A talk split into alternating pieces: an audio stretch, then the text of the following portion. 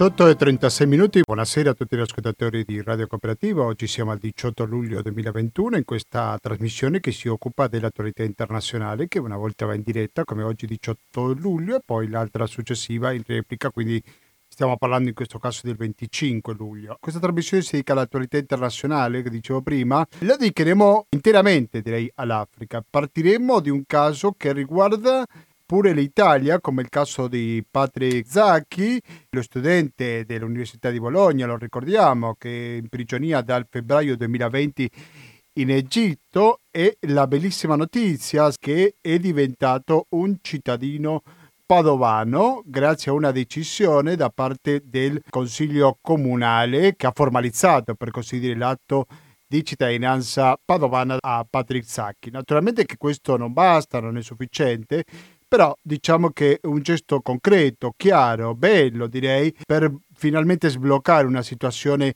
Questo sarà il primo degli argomenti, mentre che poi parleremo di diversi paesi, parleremo del Covid-19, ma per quanto riguarda tutto il continente, la terza ondata del Covid-19 e mancanza di vaccini mettono in ginocchio l'Africa, così c'è scritto su Africa Express, l'articolo della vice direttrice di questo sito, di Cornelia Twegles, la sentiremo più tardi. Toglies fa in questo suo articolo una specie di riepilogo di cosa sta succedendo in diversi paesi, quindi dalla Namibia fino al Ruanda, passando per il Senegal, per il Sudafrica, per l'Uganda, per la Zambia, Zimbabwe, eccetera. Quindi ci sono delle differenze fra i diversi paesi, però anche vediamo se riusciamo a capire se c'è o meno un punto in comune fra questi paesi. Ecco, io ho detto Sudafrica, gli ultimi giorni questo paese africano sono stati molto concitati, con molta violenza, con dei morti, quindi chiederemo alla nostra ospite, visto che è specializzata in Africa,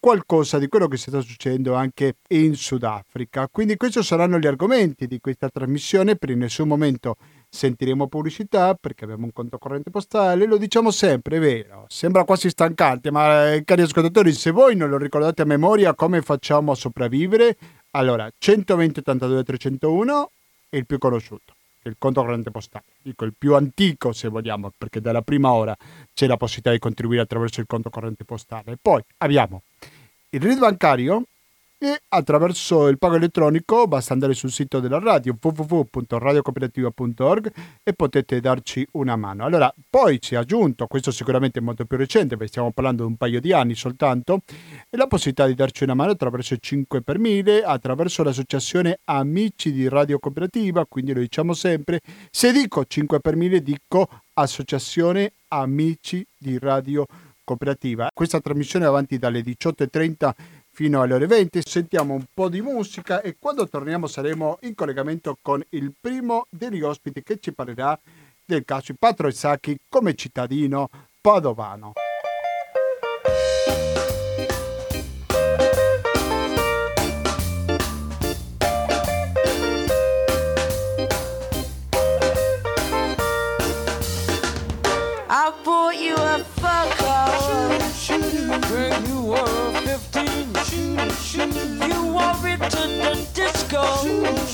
When everyone was in tears. But you were just a rich girl on having fun. Your worn out dresses drew stares from everyone. Hey, little rich girl, where did you go? Siete sempre all'ascolto Radio Cooperativa di oggi 18 luglio 2021, come anticipavo all'inizio di questa trasmissione, il primo argomento che trattiamo oggi è la cittadinanza padrisacchi anche qua a Padova. Vediamo di cosa si tratta e come si è arrivata a questa decisione. Credo che per parlare su questo magari ci può dare qualche lumi Stefano Ferro. Stefano Ferro, buonasera e benvenuto a Radio Cooperativa. Buonasera Gustavo. Grazie mille per la sua disponibilità. Grazie. Ferro è consigliere comunale di Coalizione Civica per Padova e anche volontario in tante iniziative che riguardano l'accoglienza Prima di tutto, possiamo chiarire cosa esattamente cosa ha ricevuto Patrick Sacchi da parte del Consiglio Comunale di Padova, Stefano? Il Consiglio Comunale è, è, un, è, un, pezzo che eh, discuteva di questa, eh, di questa, mozione che poi alla fine è stata approvata. Purtroppo le mozioni arrivano sempre a fine Consiglio Comunale, quindi spesso non si riescono a discutere, su questa c'è stata l'intenzione proprio di portarla, è stata richiesta e concessa la cittadinanza ordinaria, or, ehm, onoraria a Patrick Zacchi da parte del Comune di Padova e la pressione perché appunto venga concessa la cittadinanza italiana a Patrick Zacchi. Diciamo che questa iniziativa si inserisce da, uh, da quando siamo entrati in, in, questo Consiglio Comunale in uh, moltissime iniziative a carattere etico.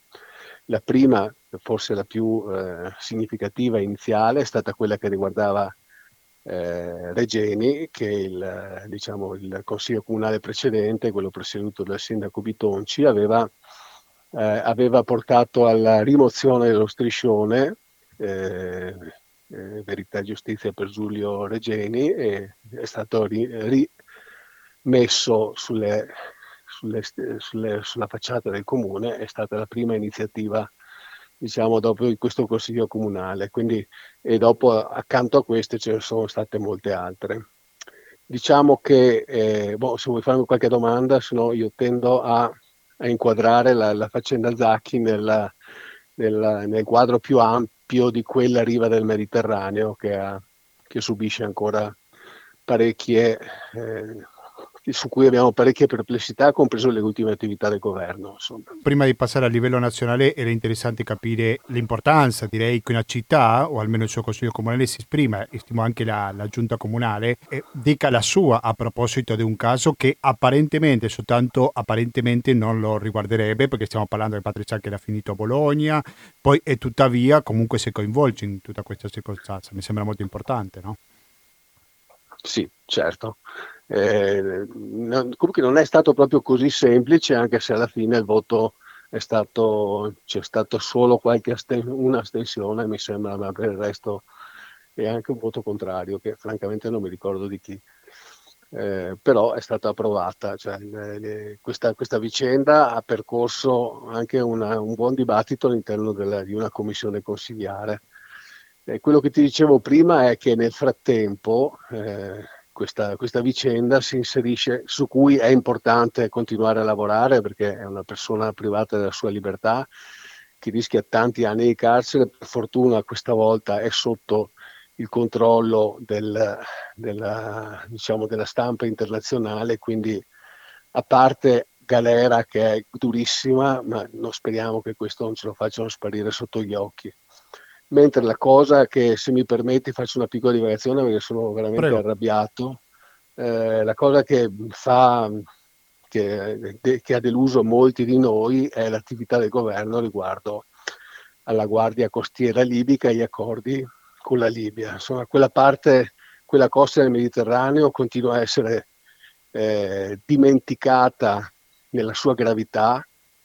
Eh, il fatto che si continui a far finta di nulla con la certezza ormai testimoniata ovunque che in quella parte del Mediterraneo ci sono torture reali e bande criminali che noi tenderemmo a finanziare, se non direttamente, sicuramente indirettamente, eh, è un vulnus eh, contro i diritti umani che non ha precedenti e soprattutto di fronte alla, alla continua, eh, come si dice, gravità della situazione, degli annegamenti, del, del, disturbo che si tenta di dare alle organizzazioni non governative, che sono le uniche che si sono fatte carico in questo periodo di salvare quei poveri cristi, eh, il fatto che si perpetui questa iniziativa che per prima fu fatta dal governo Minetti, dal, dal Presidente del Consiglio, dal um, Ministro dell'Interno Minetti, non so se vi ricordate, eh, è una cosa che non ha,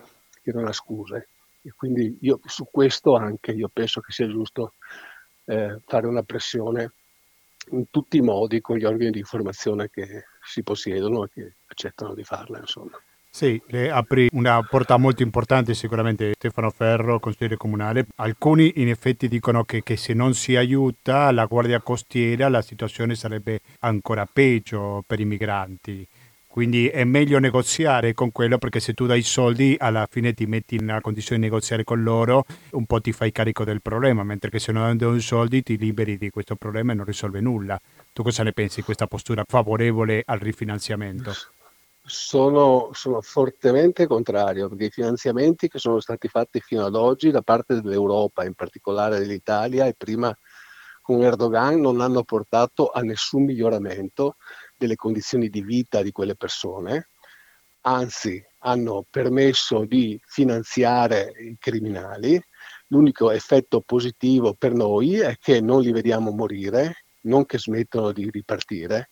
Il problema è che quella gente, guardi, ho appena posta- ho postato l'altro ieri una, sul mio Facebook la testimonianza di una donna che eh, è stata schiavizzata da questi criminali per un anno intero, stata violentata praticamente tutte le notti per un anno intero, messa in galera e che ti diceva io piuttosto preferisco annegare nel mare passare un altro giorno qua in Libia. Qualsiasi cosa che non preveda un'attività per cercare di togliere quelle persone da quella situazione è, una, eh, è, un, dice, è un sacrilegio nei confronti proprio dei diritti umani.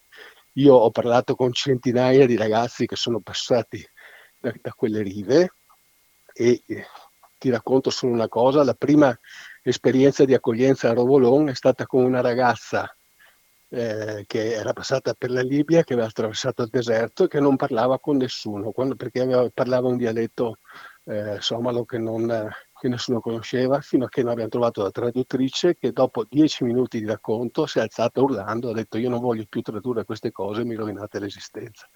Quindi noi siamo di fronte a questo e di fronte a questo non ci sono mediazioni, c'è solo da spingere è fallace pensare che mediare, finanziare queste persone possa portare a dei risultati che non siano solo mantenere la situazione di fatto, se non proteggerci da, da, da, da quei pochi arrivi che sono arrivati fino adesso. Questa è l'unica efficacia eh, che abbiamo ottenuto fino adesso. C'è un'organizzazione il cui portavoce abbiamo ospitato in più un'occasione, come Riccardo Nuri, mi sto riferendo a Amnesty International, che si è complimentato con la decisione da parte del Consiglio Comunale di Padova di dare la cittadinanza a Patrisacchi, ma anche si è espressa questa organizzazione a proposito della Libia naturalmente. E proprio il 15 luglio, quindi stiamo parlando di giovedì scorso, che se non vado errato è il giorno che è stato approvato dal Parlamento questo rifinanziamento per, lo ricordo, non è tanto alla Guardia Costiera, bensì per un addestramento alla Guardia Costiera libica. Amnesty ha pubblicato, dicevo, un comunicato che dice che da tempo la Libia non è un luogo sicuro per rifugiati immigrati,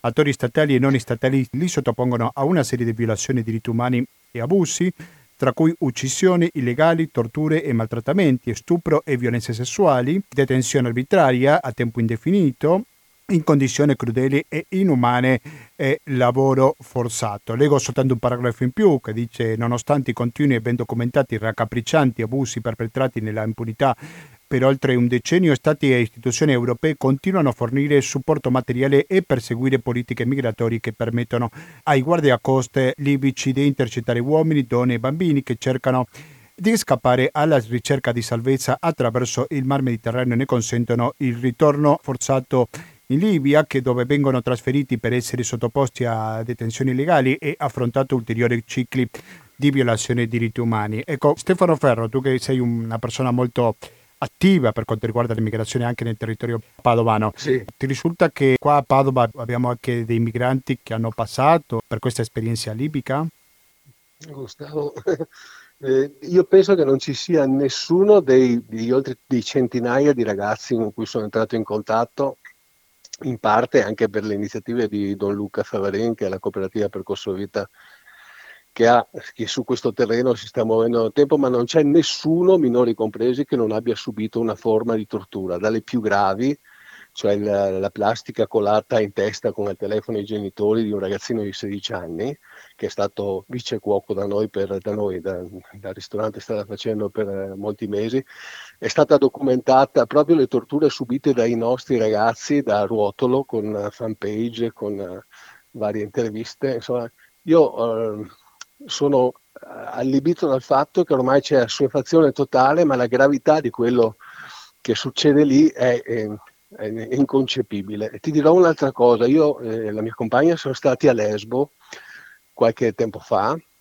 eh, dove obiettivamente la situazione non è grave come in Libia, ma se solo quello, esserci stati, per noi ha significato lacerare le nostre coscienze, che già di queste cose sentiamo parlare e solo vedere 3.000 bambini non accompagnati in, ridotti in quelle condizioni e questo è niente, eh, niente rispetto a quello che succede in Libia e tu prova a pensare di aver attraversato il deserto, essere stata violentata, essere messo dentro un container di 500 persone con 30-40 che muovono, muoiono ogni sera, riesci finalmente in qualche modo a essere sputata fuori sul mare e arriva la, costa, la, costa libi, la, la guardia costiera libica che ti riporta indietro, dopo che tu hai esaurito tutte le tue risorse e ricostruite ogni volta perché ogni volta ti spogliano di tutto.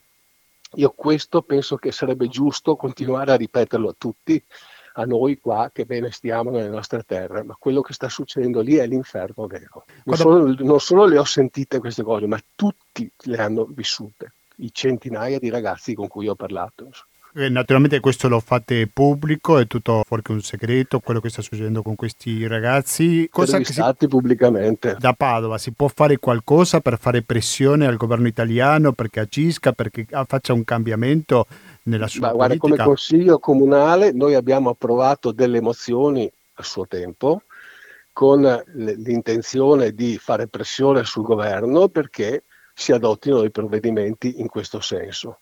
Assieme ad altre cose, tra gli altri punti c'è sicuramente questo che riguardava la situazione infame che c'è in, in Libia. L'altro provvedimento che noi abbiamo cercato di spingere, che fa parte delle mozioni comunque approvate dal Consiglio Comunale, è un intervento legislativo nazionale che permette di dare la cittadinanza e il permesso di soggiorno a chi ha un lavoro, un lavoro vero, che sarebbe l'unica formula per spingere la gente a non stare in, in situazioni irregolari, ma a trovare sistemazioni adeguate a percorsi di cittadinanza. Mm. Non ci siamo riusciti purtroppo ancora. Stefano ecco. Ferro, quando parliamo di nazionalità di questi immigrati, sì? quale paese predomina, se c'è uno predominante? Ma sta cambiando molto, adesso stanno arrivando dei ragazzini afghani, per esempio nella comunità di Don Luca sono arrivati l'altro giorno tre ragazzini afghani di 14 anni che erano legati con le corde sotto dei tir. E anche quelli hanno fatto la rotta, praticamente la rotta balcanica. Altra cosa di cui si parla poco o nulla, che nulla da invidiare alla rotta del Mediterraneo per quelle traversie che sono costrette a subire queste donne, bambini e uomini che provano ad arrivare dalle nostre parti. E non credo ci sia più una predominanza, diciamo, una volta erano i subsahariani, adesso c'è abbastanza eh, anche nordafricana, nel senso tra, c'è una notevole presenza di ragazzini tunisini, ma permane sempre se ragazzi del Senegal, del eh, Burkina Faso, del, eh, del Mali, del Ghana, Gambia, insomma, queste sono ancora le nazionalità, anche se si è molto ridotto il flusso da un po' di mesi a questa parte. Covid-19, quanto ha cambiato? Se ha cambiato qualcosa l'arrivo dei migranti a Padova? Beh, ha cambiato molto perché ha cambiato intanto amministrazione comunale.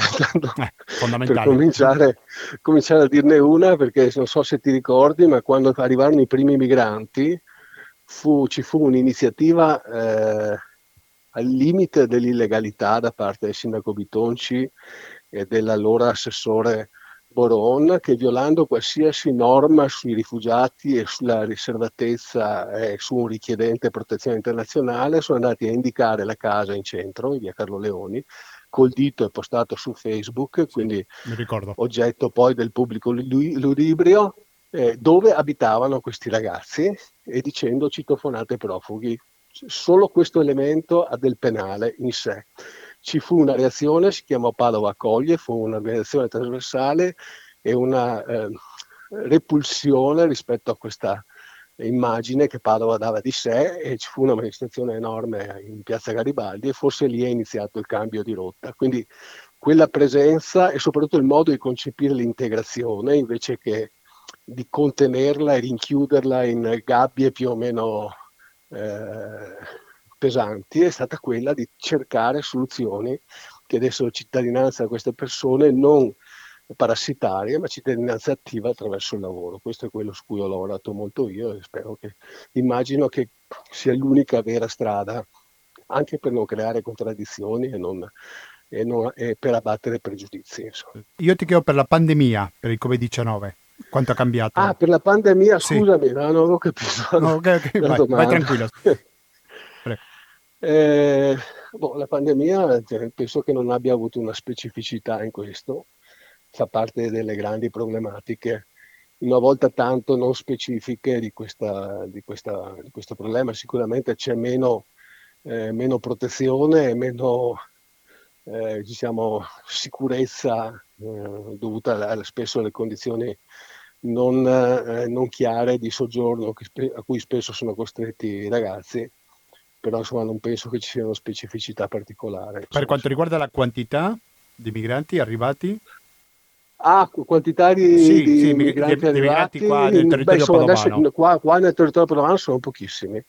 Arrivano dei minori non accompagnati, abbastanza, perché li vedo, vedo come si riempiono le comunità. Eh, però diciamo, siamo nell'ordine del proprio della normalità più totale, qualche, non sono neanche i numeri precisi, ma sono numeri assolutamente irrisori. Quindi con la pandemia eh, sicuramente ci sono molto, molto di meno.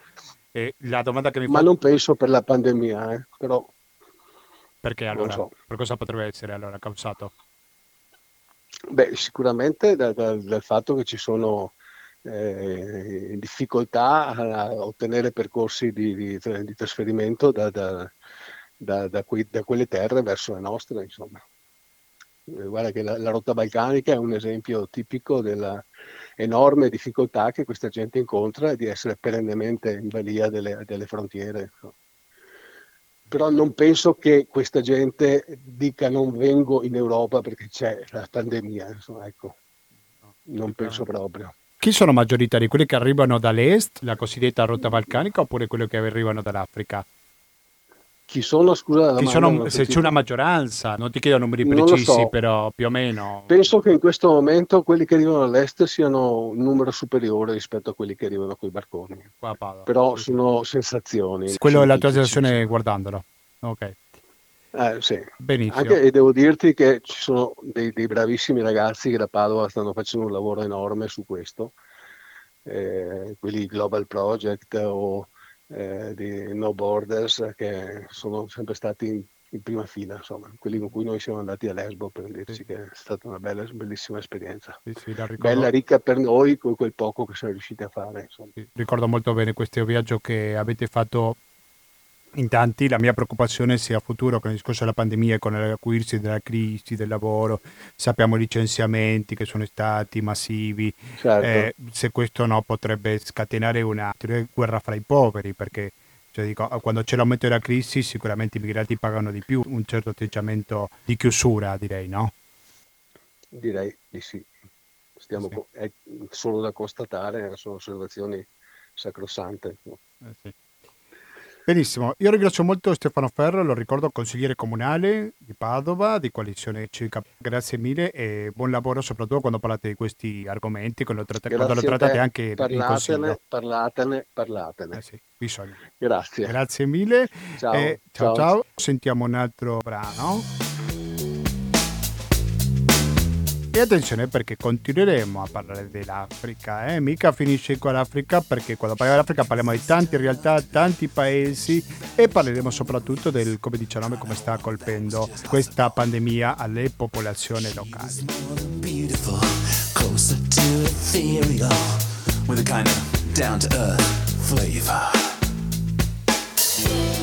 Close my eyes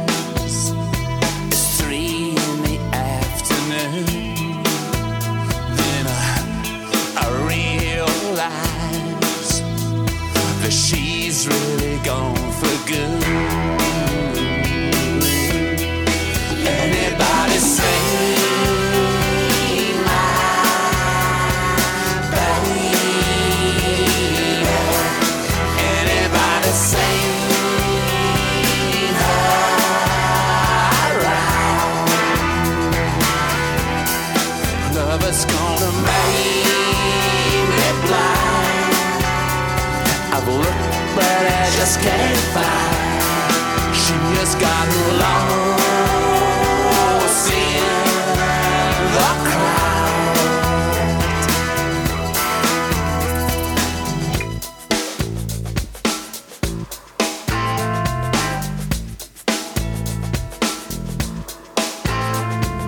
E se parliamo dell'Africa, come dicevo in apertura di questa trasmissione, perché oltre a il Covid, naturalmente parliamo della violenza, più specificamente in Sudafrica, sono stati giorni con molta violenza. Se prendo l'articolo pubblicato su Post, c'è scritto nella violenza alle proteste in Sudafrica sono state uccise almeno 72 persone.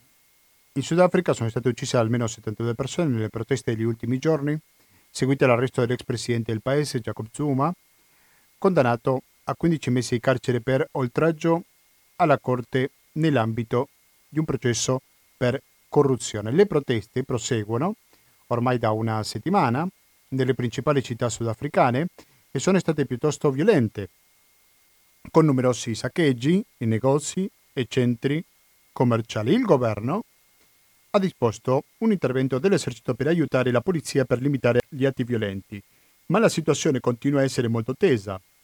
Per ora la polizia sudafricana ha detto di aver effettuato 1200 arresti e di aver identificato una decina di persone tra l'organizzatore delle manifestazioni. L'attuale presidente del paese, Cyril Ramposa, ha definito le proteste tra le più violente degli anni 90, quando ci furono manifestazioni per chiedere la fine dell'apartheid.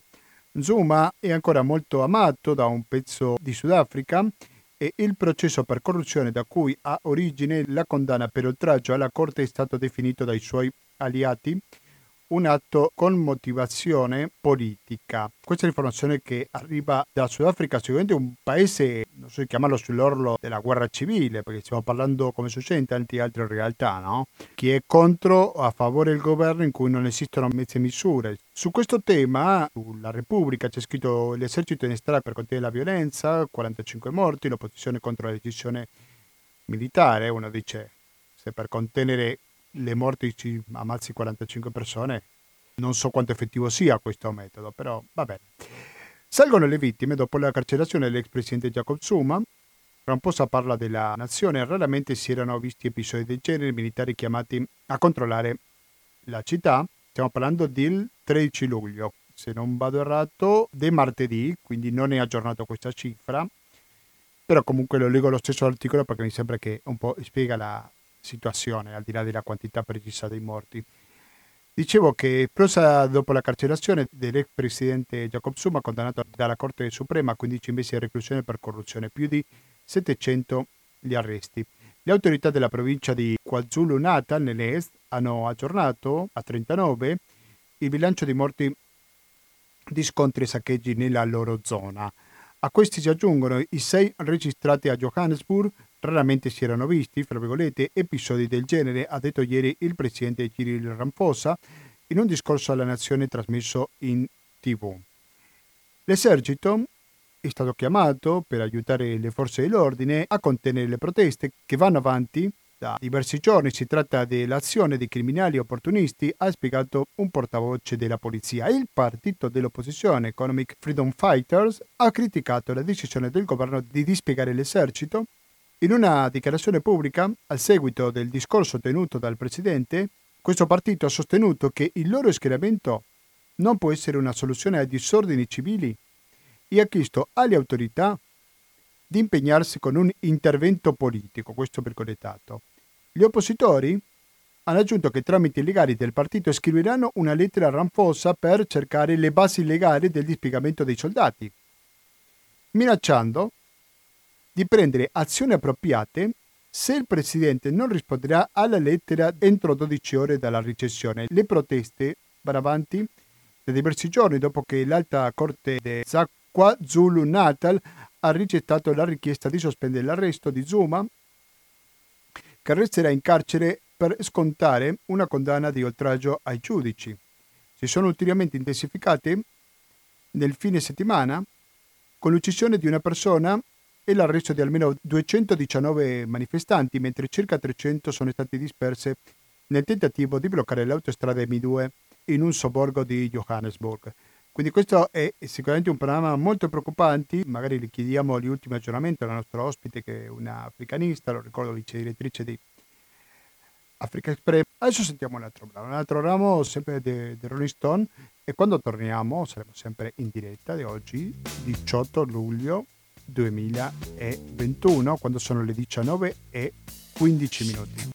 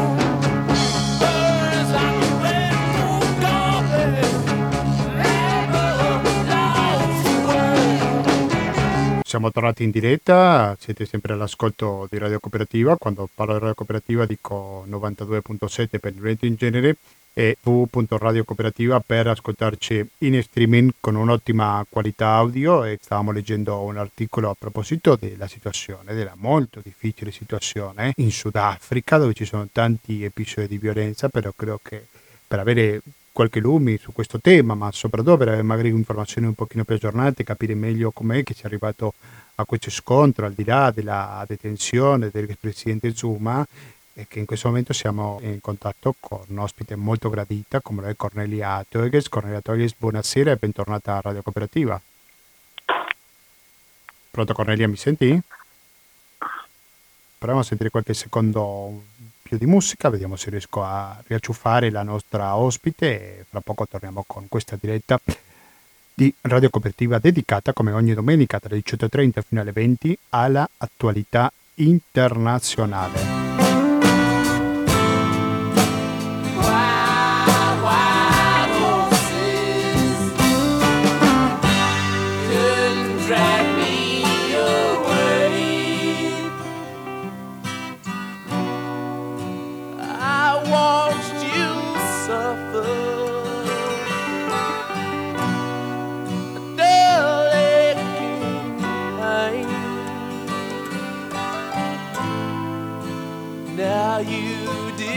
Decided to show me the same. Proviamo adesso. Cornelia, ci senti? Sì, forte e chiaro. Prima di tutto grazie mille per la tua disponibilità. Cornelia Torres è vice direttrice di un sito molto interessante che da sempre consigliamo qua da questi microfoni come Africa Express. Si scrive www.africa-express.info. Si occupa, come lo dice il suo nome, dell'Africa. Prima di tutto vorrei capire da te qual è la situazione attuale in Sudafrica e analizzare le cause no, per cui si è arrivato a questi scontri. Ma prima di tutto partiamo dall'inizio. Qual è il bilancio attuale dei morti? Allora, prima di tutto buonasera ai tu- a te ai tuoi ascoltatori e grazie di avermi invitata, di avere la pazienza di ascoltarmi. È sempre un, un piacere, Cornelia. allora, in Sudafrica oggi si celebra anche una giornata molto importante. Oggi è il Mandela Day. E Mandela aveva lanciato diversi messaggi importanti, tra i quali è quello della pace, che la pace è l'arma più potente dell'uomo, cioè nessuno nasce odiando i propri simili, né a causa della razza, della religione o della classe a quale appartengono. Cioè cerchiamo sempre di trovare la via del perdono. È quello che oggi molti sudafricani hanno cercato di fare, eh, cioè nelle, nelle, province maggiormente colpite eh, dai disordini degli scorsi giorni, e poi eh, ne parliamo in dettaglio, eh, molti cittadini sono precipitati nelle strade e soprattutto hanno aiutato i negozianti a ripulire eh, i negozi che sono stati saccheggiati e vandalizzati. Eh, lo trovo un gesto veramente bello proprio in memoria di Mandela che veramente ha cercato di rendere questa sua terra migliore e questo è veramente un bel esempio. Allora parliamo adesso cosa è successo. Eh, il presidente precedente, Jacob Zuma, era stato portato in tribunale perché accusato di malversazione e di corruzione e è stato condannato ora a 15 mesi di galera. Lui in un primo momento ha detto io non ci voglio andare, poi si è consegnato alla polizia e è andato in prigione e sono iniziati i disordini. Eh, I suoi sostenitori eh, hanno iniziato a manifestare, a vandalizzare, ma ben presto queste manifestazioni eh, non erano più solamente rivolte alla liberazione, per la liberazione di Zuma o la loro rabbia che il loro beniamino, se permetti chiamiamolo così, sia stato messo in prigione, eh, ma perché mo, mh, mm, anche se l'apartheid ormai è finita da oltre 30 anni, eh, non c'è ancora un, diciamo, un'equità, non un'uguaglianza, ma un'equità sociale eh, per buona parte della popolazione. Allora, eh, la povertà è aumentata molto anche per la questione del Covid, perché il Sudafrica già nella prima ondata è stato uno dei paesi più colpiti. Allora, anche adesso eh, la terza ondata è, è piuttosto forte nel paese e veramente molte persone eh, ci sono veramente delle, delle, cifre importanti, abbiamo molti morti e abbiamo anche molti, molti, molti malati. Adesso ti dico subito quanti, che lo guardo qui nel mio articolo perché non sempre ricordo tutto a memoria. Giustamente. Eh, allora, leggo qui, eh, finora sono state vaccinate 4,2 milioni di persone, però sembrano molti apparentemente, però il Sudafrica ha una popolazione di 60 milioni, dunque non è che sono pochi. E qui io ho scritto 26 mila persone vengono contagiate al giorno cioè sono numeri abbastanza importanti. Eh, diciamo che il Sudafrica i controlli, i tamponi vengono fatti abbastanza bene, cioè hanno un servizio sanitario eh, abbastanza buono anche eh, nelle zone rurali rispetto ad altri paesi africani. Eh, si cerca di, vac- di fare, somministrare più vaccini possibili e certamente riusciranno a procurarseli e c'è anche questo da, da sottolineare che c'è un miliardario filantropo che si è proposto di aiutare il governo addirittura di eh, produrli direttamente nel paese. Per adesso dobbiamo vedere se questa cosa va in porto perché altri paesi hanno grosse difficoltà a trovare, ehm, chiama, a trovare i vaccini sul mercato, anche i paesi che non hanno troppe difficoltà finanziarie eh, hanno detto chiaramente non riusciamo a trovarli, non riusciamo ad approvvigionarci di, di sufficienti vaccini. E questo è il Sudafrica. Eh, si dice anche per questi, eh, per quello che è successo settimana scorsa, eh, queste violenze che sono scoppiate, mi ho detto oltre 200 persone morte, eh, moltissimi in galera perché sospettati di aver fomentato le violenze e si punta il dito anche sui familiari di Zuma di aver preparato tutto questo, però è tutto da vedere, sono voci che corrono, sarà poi un giudice a stabilire eh, come, come, e cosa vorranno fare. E vorrei concludere con il Sudafrica una cosa importante, che Mandela dovrebbe essere un esempio per tutti noi, non solo per gli africani, ma per tutti noi e vi dico mm, a suo tempo lui ha avuto veramente um, un grande eco sul, eh, in tutto il continente per tutto ciò che ha fatto e soprattutto il suo modo di, di essere è stato, mm, è stato, assorbito da molti e penso che dovremmo farlo anche noi questo, cioè lasciamo da parte l'odio, lasciamo da parte eh, il colore della pelle, la religione e quant'altro.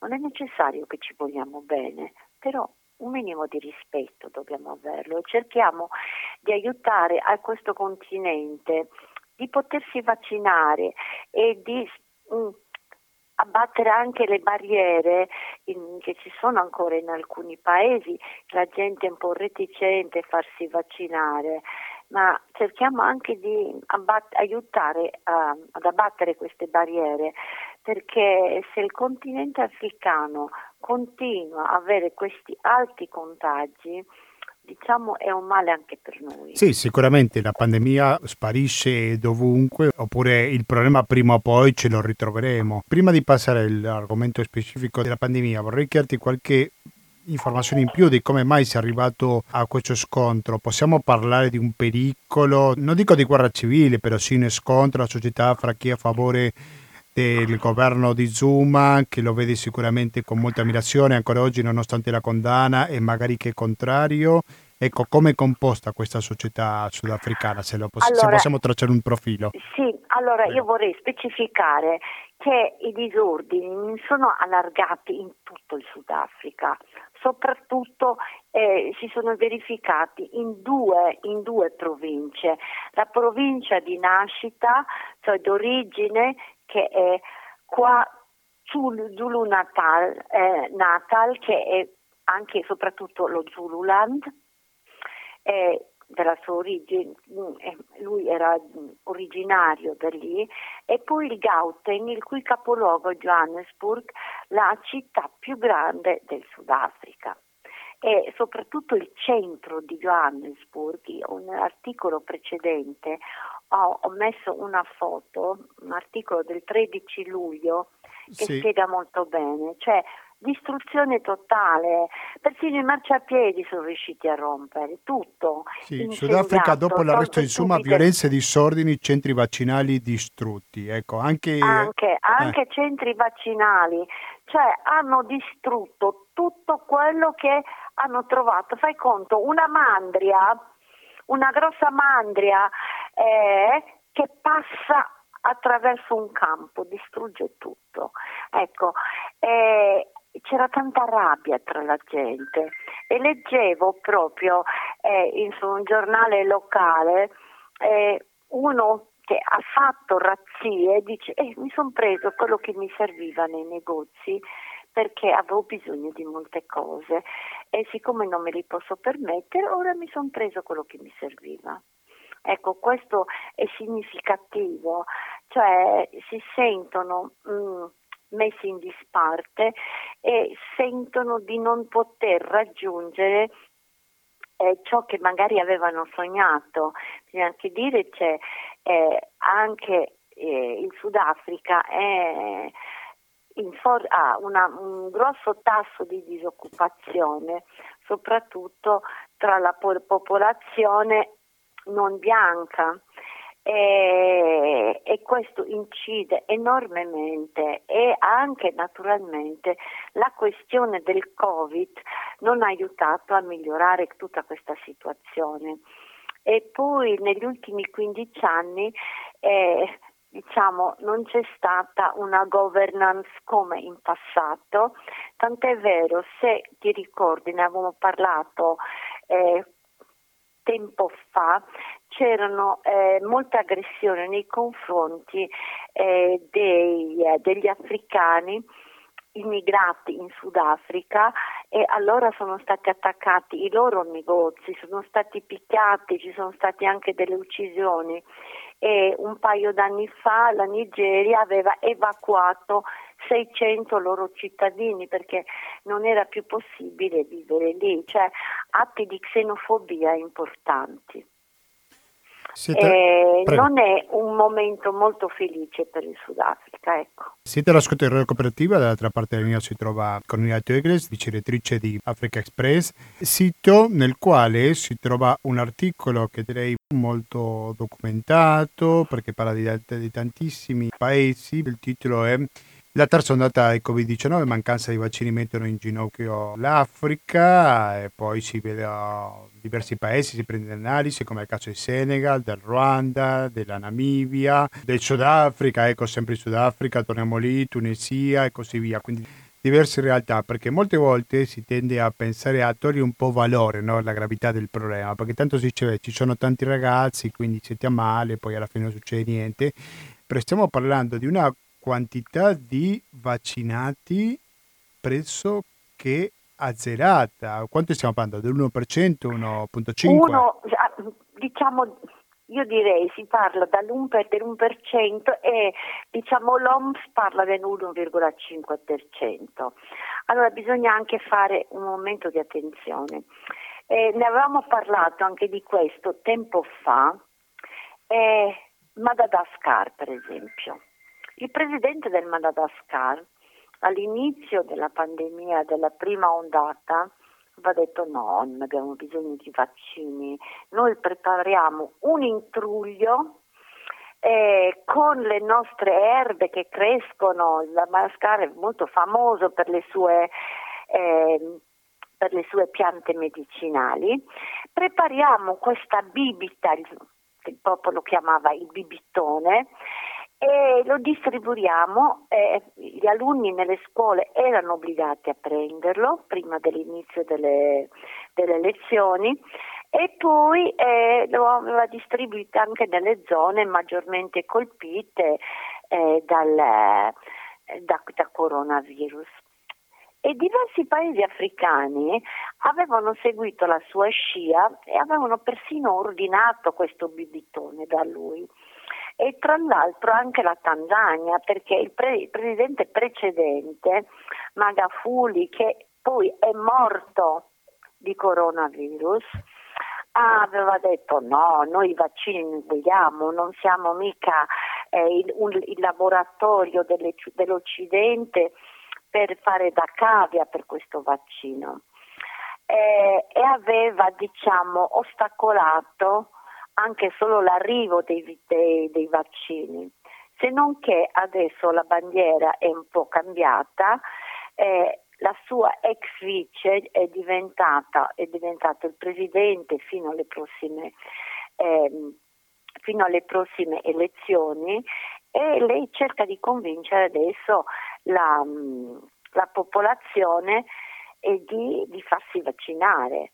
Eh, ormai molti sono, cioè non molti, una parte della popolazione, come succede anche da noi, abbiamo i Novax che sono reticenti, ma ci vorrebbe una campagna, leggevo proprio che l'OMS, ci vorrebbe una campagna di sensibilizzazione importante eh, per convincere e spiegare alle persone eh, però dice che ha un costo abbastanza elevato, si parla dai 10 ai 12 milioni, se non erro, di dollari, solo per fare una vac- eh, campagna efficace. Ma io sono sicura che il problema sta anche altrove. Eh, la, si dovrebbero coinvolgere maggiormente i leader locali e i leader religiosi per parlare con le persone. Però attenzione, c'è anche un altro problema molti villaggi eh, sono talmente lontani e così difficili da raggiungere che non ci passano nemmeno le macchine. Ne avevo parlato persino quando c'era il problema Ebola che eh, dovevano raggiungere mh, mm, alcuni villaggi solo con la moto perché le stradine bianche erano così strette che non si poteva arrivare. E, diciamo ci sono anche problemi logistici e non soltanto di reticenza, ecco mm. diciamo anche questo.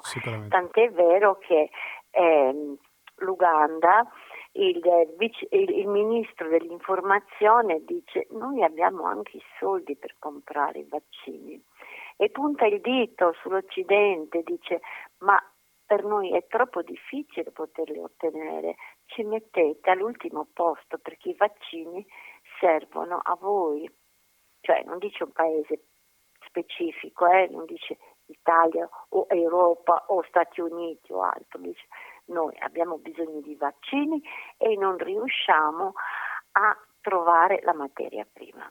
Eh sì. È anche questo, cioè un insieme di tante cose, è la difficoltà di raggiungere le persone, la mancanza di vaccino e a volte la non spiegazione perché serve il vaccino. E allora, inizialmente in Africa erano colpite soltanto le grandi città, ma il problema è questo, che ora si sta espandendo perché... Eh, nella prima ondata dici? Nella prima ondata.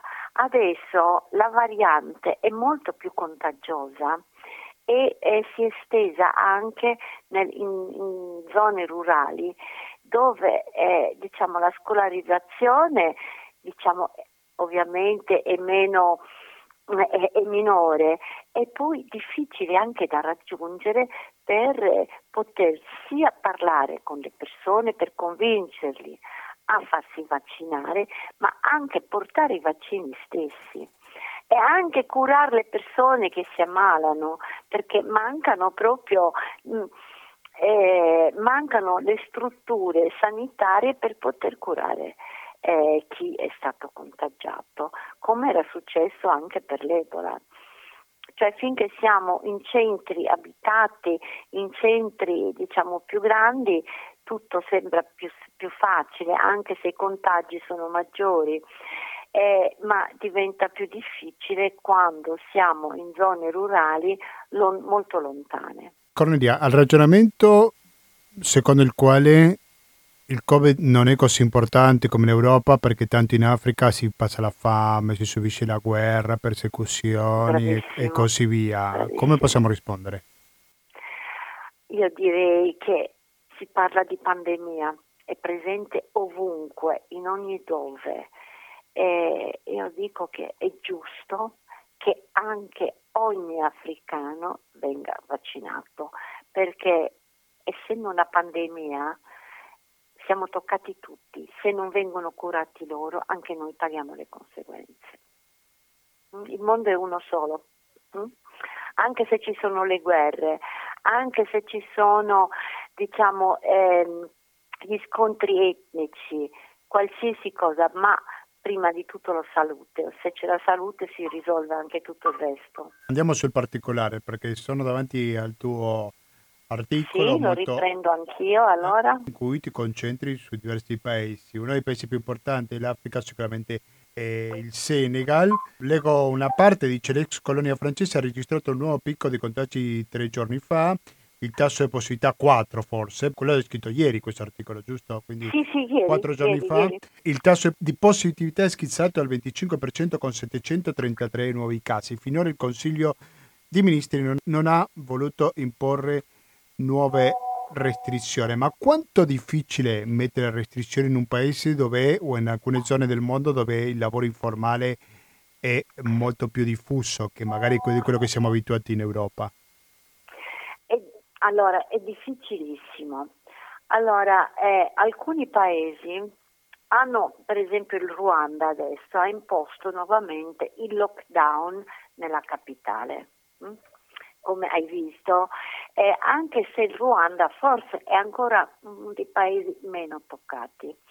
Allora tu questo riesci a farlo più facilmente nelle grandi città, eh, mh, mm, ma anche nelle grandi città eh, non è sempre facile perché ovviamente i mercati, i mercati all'aperto sono chiusi, perciò eh, se qui noi ci siamo già lamentati della repressione delle forze dell'ordine, in Africa questo è ancora peggio, cioè molte persone sono state arrestate, si, spar- usa- si sono usate le armi da fuoco per intimidirli e c'è scappato anche il morto nella prima ondata, cioè non uno solo, moltissimi. Eh, molti sono convinti, dicono no, lo fanno lo, perché spesso lo Stato è assente in diverse parti dell'Africa e questo l'avevano già detto anche per quando c'era eh, l'epidemia di Ebola. Dicono, perché adesso lo Stato si occupa di noi, in questo caso eh, parlo del Covid, quando noi abbiamo bisogno di lui lo Stato è assente. Ecco, molti fanno queste riflessioni, questo ragionamento. Certo non è facile e, e diciamo un, nella pre- precedente eh, pa- ondata, io questo l'avevo scritto, eh, il Covid non è solo morte o sofferenza per la malattia, ma è anche oppressione e violenza. Perché non è facile farlo in Sudafrica dove il tasso e il consumo di alcol è molto forte. I cittadini erano molto arrabbiati perché non potevano nemmeno approvvigionarsi di alcolici. Eh, perché non vengono venduti nei supermercati, ma ci sono eh, degli shop particolari che vendono alcolici che erano proprio chiusi, non potevano aprire. E tant'è vero che dopo la prima ondata una grossa società che produce birre dice se non possiamo venderle le dobbiamo buttarli nei fiumi, avremo fiumi di birra buttati perché la birra ha una scadenza. Diciamo non è facile, eh, un lockdown significa usare violenza. Ecco, ci sono paesi più colpiti di altri? Possiamo identificare una zona dell'Africa che è magari più colpita dal Covid rispetto ad altre? Sì, allora in Nigeria, a parte il Sudafrica, Aggiung- aggiungo il paese, il paese, più popolato sì, no, dell'Africa, se sì, non vado errato. Sì, sì, allora la Nigeria anche era stata colpita parecchio e si dice addirittura che avevamo scritto come Africa Express questo, il primo malato di Covid in Nigeria, indovinate chi era? Un italiano. Ma dai. Un it- sì. L'ha portato in una fabbrica di cemento, era arrivato dall'Italia ed era un consulente per una fabbrica di cemento e si è ammalato lui di Covid e naturalmente è stato subito, molte persone sono state contagiate, cioè è stato il paziente zero, se vogliamo chiamarlo così, ma sai, è possibile che ci fossero già altri perché i nigeriani viaggiano anche molto, eh, vengono anche molto in Europa, però diciamo il primo ufficiale è stato lui. E, mm, erano anche molto reticenti al lockdown perché proprio in Nigeria soprattutto eh, la grande metropoli che io conosco molto bene perché ci ho vissuto sette anni a Lagos, è una città, era già difficile allora, adesso è quasi impossibile viverci. E anche adesso, l'ho letto proprio poche ore fa, è stata messa in tre lockdown perché è molto abitata, ci sono molti slam. E è una convivenza molto stretta con le persone, però sono anche molto vivaci a Lagos, molto disobbedienti, parlano eh, la popolazione Yoruba prevalentemente cristiana, cristiana ovviamente non significa essere cattolici, eh, diciamo le sette pullano come, come i funghi da noi e mm, ci saranno parecchi problemi, ma non soltanto Lagos, anche diciamo la Abuja, la capitale e il territorio intorno alla capitale, lo stato di Kano che è verso il nord, insomma ci sono cinque stati che sono stati messi in preallarme. Ma bisogna dire una cosa che eh, ha portato ancora più povertà alla Nigeria. Noi quando pensiamo alla Nigeria pensiamo al petrolio, sono tutti ricchi, no, da novembre la Nigeria è di nuovo in recessione. È la seconda recessione in quattro anni. E anche prima chi sopravviveva bene, fai conto, un barbiere, un barbiere in un quartiere popoloso di Lagos, cioè, non solo mangiava bene, riuscì, è riuscito ad una, costruirsi una casetta, pagare l'affitto del suo, del suo negozio, oggi vuoi per la recessione, vuoi per la pandemia, eh, non sa più, non può più dare mangiare nemmeno alla sua famiglia perché il meno si reca, nessuno ha più i soldi nemmeno per farsi fare un taglio sì, il capelli. discorso è che non c'è un Stato presente in grado di seppellire o di attenuare, se vogliamo, questa mancanza di lavoro, giusto? Sì, cioè la gente è veramente ha raggiunto un grado di povertà non soltanto nelle, nella parte nord-est eh, dove il terrorismo è sempre molto attivo, cioè Boko Haram, eccetera, a parte del lago Chad e, e gli stati della federazione maggiormente colpiti.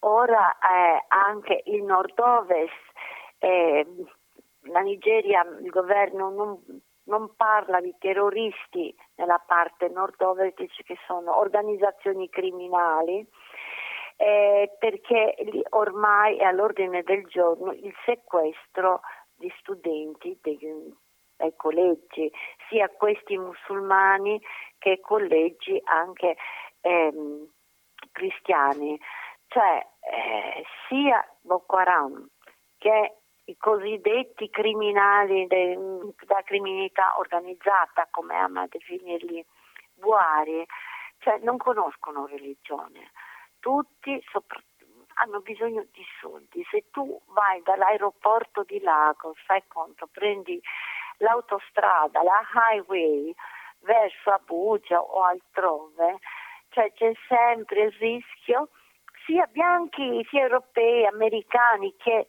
nigeriani, che vengano assaliti e vengano, eh, vengano sequestrati anche a volte soltanto ore per, fare, mm, per, per ricevere un riscatto, ecco, perché non ce la fanno più, cioè non, vuole, non voglio giustificarli, assolutamente no, però la Nigeria deve trovare una soluzione politica importante per trovare la pace interna, perché poi hanno anche grossi problemi etnici, soprattutto al centro, dove abbiamo eh, grossi scontri tra gli agricoltori residenti e, e i, i, fulani che sono eh, pastori seminomadi e lì gli scontri sono all'ordine del giorno e se la Nigeria non sta attenta, questo succede anche in altri stati africani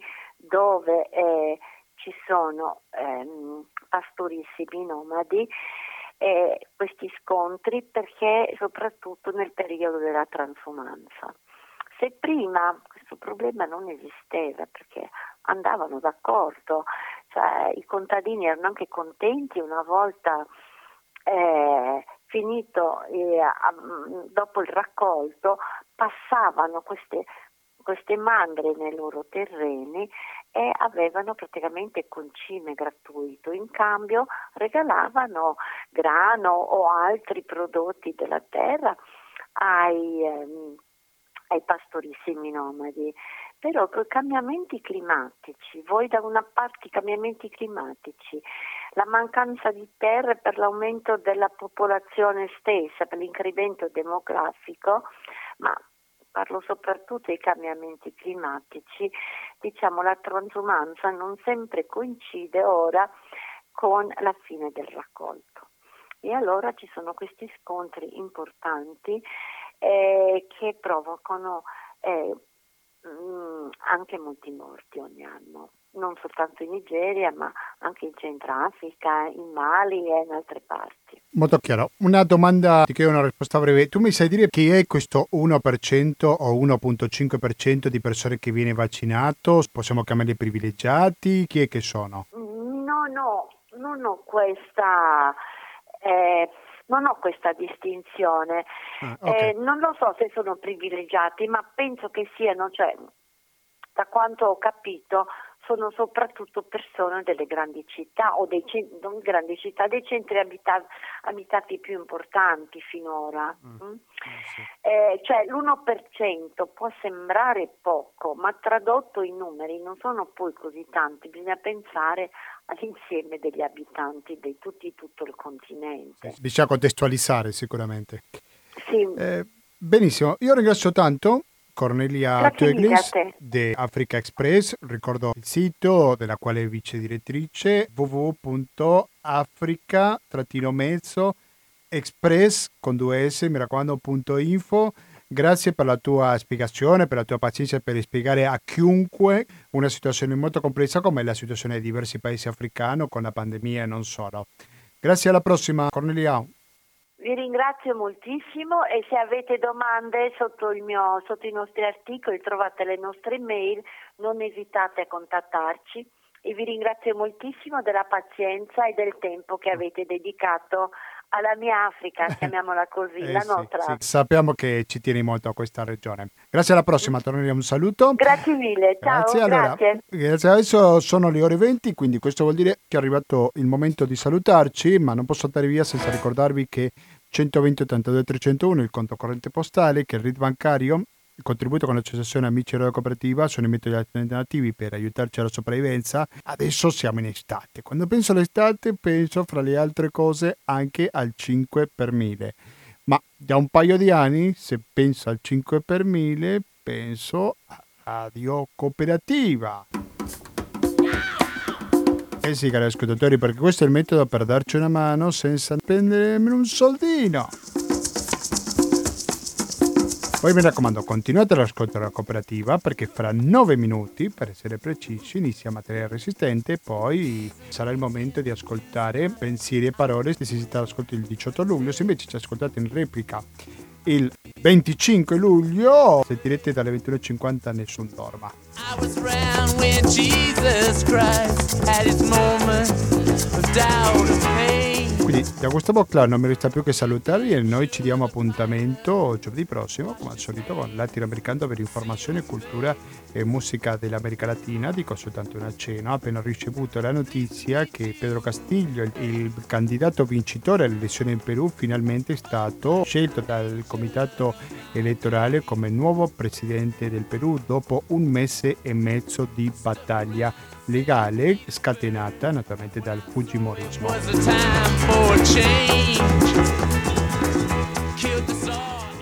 Quindi continuate l'ascolto del Radio Cooperativa e noi ci sentiamo giovedì.